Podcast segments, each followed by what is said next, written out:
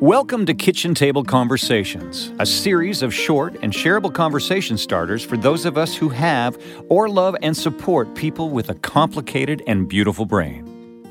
Here's your host, Angela Geddes. Hey everyone, thanks for tuning in today, especially today with so much going on this time of the year. It's hard for me to believe that we're already towards the end of December and preparing for this holiday season. And I think many of us understand that the holiday season brings about many different feels. Some of us just can't wait for it to come, and other people, this can be a really, really difficult time. There are many people that we know that are experiencing or have experienced significant loss over the last year, and holidays such as these big ones can be really, really difficult for people who are experiencing significant changes in their lives for the first time. So, again, I think we're all pretty mindful of that. I think on my social media feed, there's lots of uh, friendly reminders, at least on my feeds, around how to be, you know, really compassionate towards people and to reevaluate some of our expectations for ourselves in particular and then for other people because we just don't know what's going on inside both the homes and the hearts of um, the people that are around us. So, this will be our last kitchen table conversation for the year 2022. And even that brings about some inter- interesting feels for me.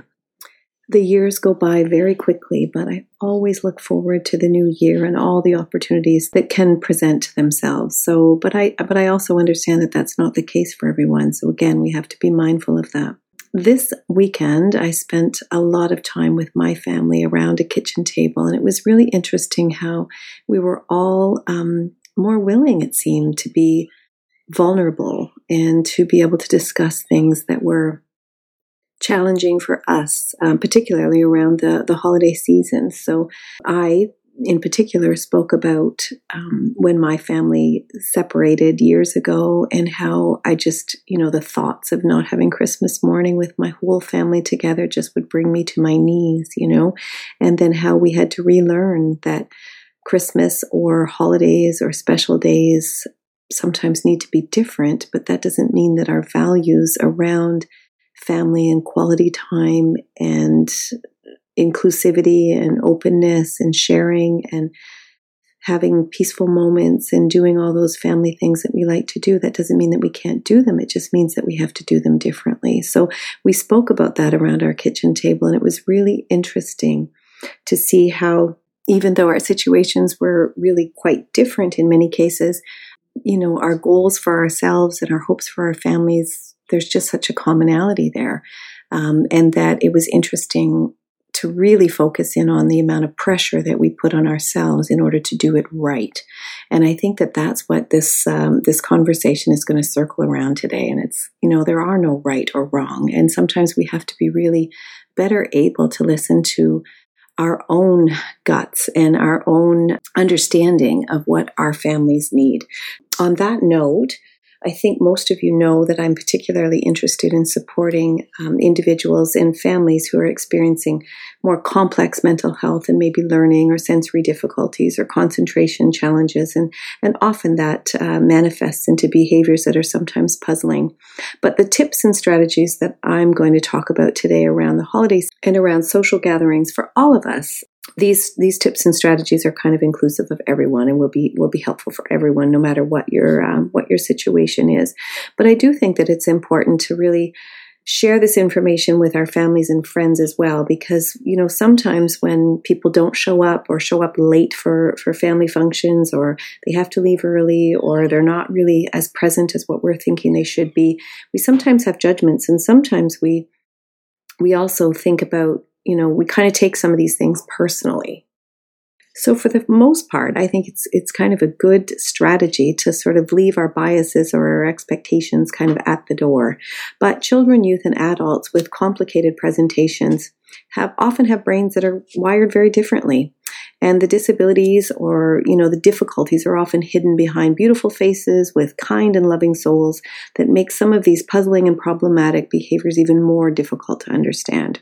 So people with complicated presentations need us to be non judgmental. They need family members to accept them for who they are and do their best to protect them from awkward situations or for making you know kind of poor decisions or being overstimulated and and just having things to go having things go kind of sideways but they they also need to feel like they're being valued and they need to feel dignified.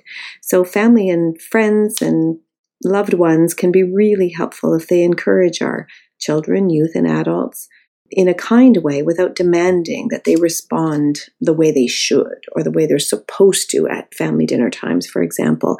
And I think I really, you know, I, ch- I encourage everyone to really challenge some of the rules that we have in our own heads and whether or not the context has changed and whether or not those rules are still relevant. So I really, you know, I don't understand why we all have to sit around the kitchen table if it always ends badly. You know, I'm, I'm, I think that it's really important to value kitchen tables. And obviously I call this, this podcast kitchen table conversations. There's a lot of value in being together but we can do that differently sometimes in order to make the together as peaceful and as pleasant as it possibly can. So that maybe that kitchen table means that we divide it up and we have the kids eat first and eat quickly and then the you know we put a movie in or we put some games together and the kids are playing you know beside the adults while they're eating um, a little bit quieter and separately. That you know that might work for some it might not work for others and that's okay but the goal here is not to have some sort of standard that we all have to live up to. It's around listening to what the needs are within our particular group and so common needs for all people and especially those for who are experiencing some complicated mental health or you know behavioral difficulties they you know we all need someone who believes in us and we all need unconditional love and acceptance and we need patience and we need calm supportive redirection and we need curiosity and creativity. And sometimes we need assistance with emotional regulation. So if somebody is presenting with a little bit more stress and, and having, um, you know, an obvious difficult time. And we may see it as, you know, what are they doing here? Throwing a wet blanket on our Christmas dinner, you know, what's up with them?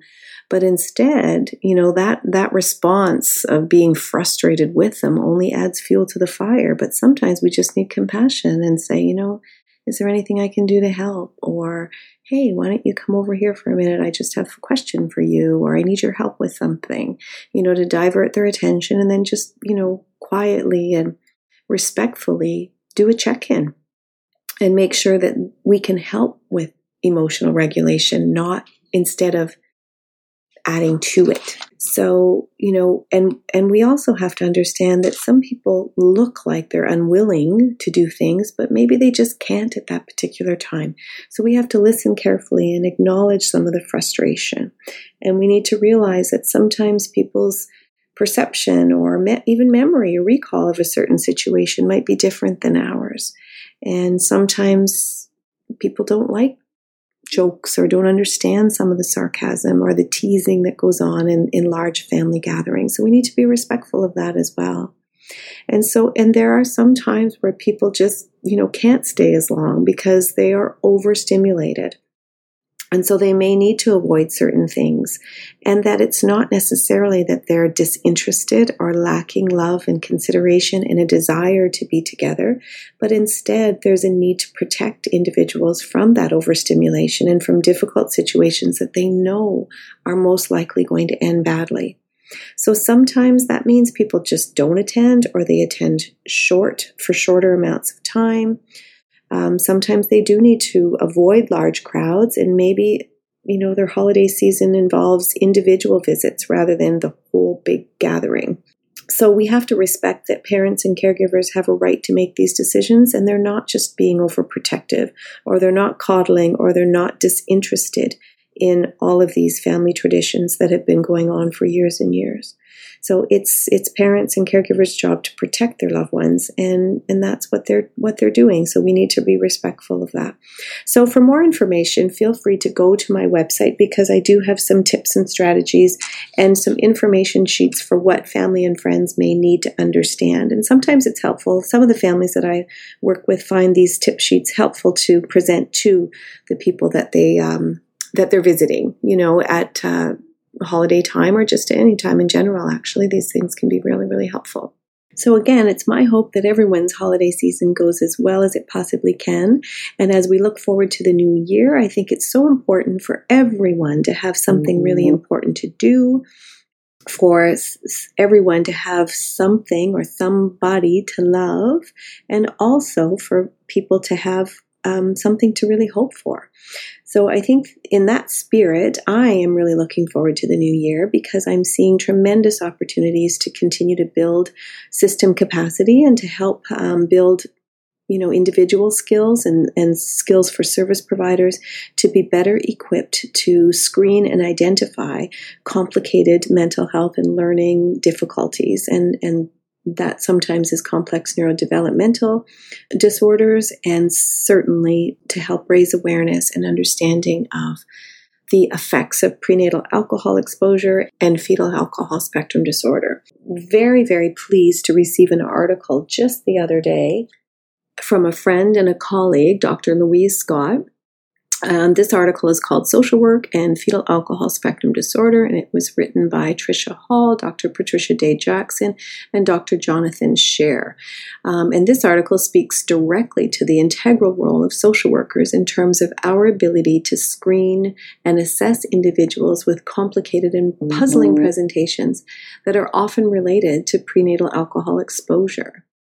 This particular article was written by folks over in Scotland and uh, speaks to the issues that they are seeing over in the UK. But as I've often said, FASD and the effects of prenatal alcohol exposure are global issues. So we are speaking the same language in so many ways, and I'm just so pleased to see this this need for social work, uh, education, and training being highlighted. And you know, it, it's so, so timely because we're just about to embark on some social work training specifically to increase skills in the ability of screening and identifying and assessing within our social work's um, scope of practice, and then making sure that we contribute to multidisciplinary team assessments and ultimately for um, a complete diagnosis because we do understand that diagnostic clarity is so pivotal in terms of ha- helping people really understand what their areas of strength are and what their areas of difficulties are. But we also know that assessment services are simply out of reach for so many, and that it, as we wait for assessment services and, and um, you know admission to diagnostic clinics, we as social workers can play a significant role in getting, you know, in short circuiting some of these incorrect assumptions and wrong conclusions around people and, you know, recognizing that just because they have a diagnosis of ADHD doesn't mean they don't have other things that are going on.